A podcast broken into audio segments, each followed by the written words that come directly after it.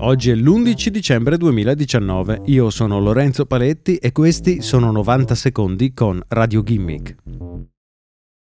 I deepfake sono stati utilizzati fin dalla loro origine per creare video pornografici con protagoniste celebrità.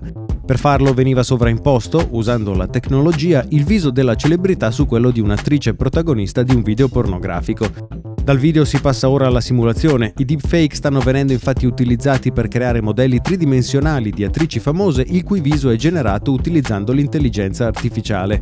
A differenza di un video pornografico che segue un canovaccio preciso, nella simulazione 3D generata a computer è possibile fare in modo che l'avatar virtuale dell'attrice faccia ciò che si desidera.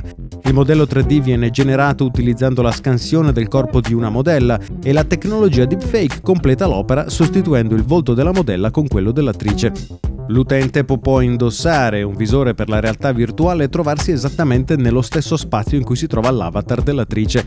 Si tratta di un utilizzo clandestino della tecnologia che non è facilmente applicabile e non si trova sponsorizzato su internet. Uno spettatore di un video creato in questo modo ha commentato dicendo che si tratta di uno dei video più disturbanti che abbia mai visto. Sembrava che le attrici fossero intrappolate in corpi paralizzati, ha scritto, dove l'unica cosa che riuscivano a muovere erano i loro occhi. Rimane da capire la questione legale. Può un'attrice rivalersi legalmente su chi genera questi video e possono essere fermati?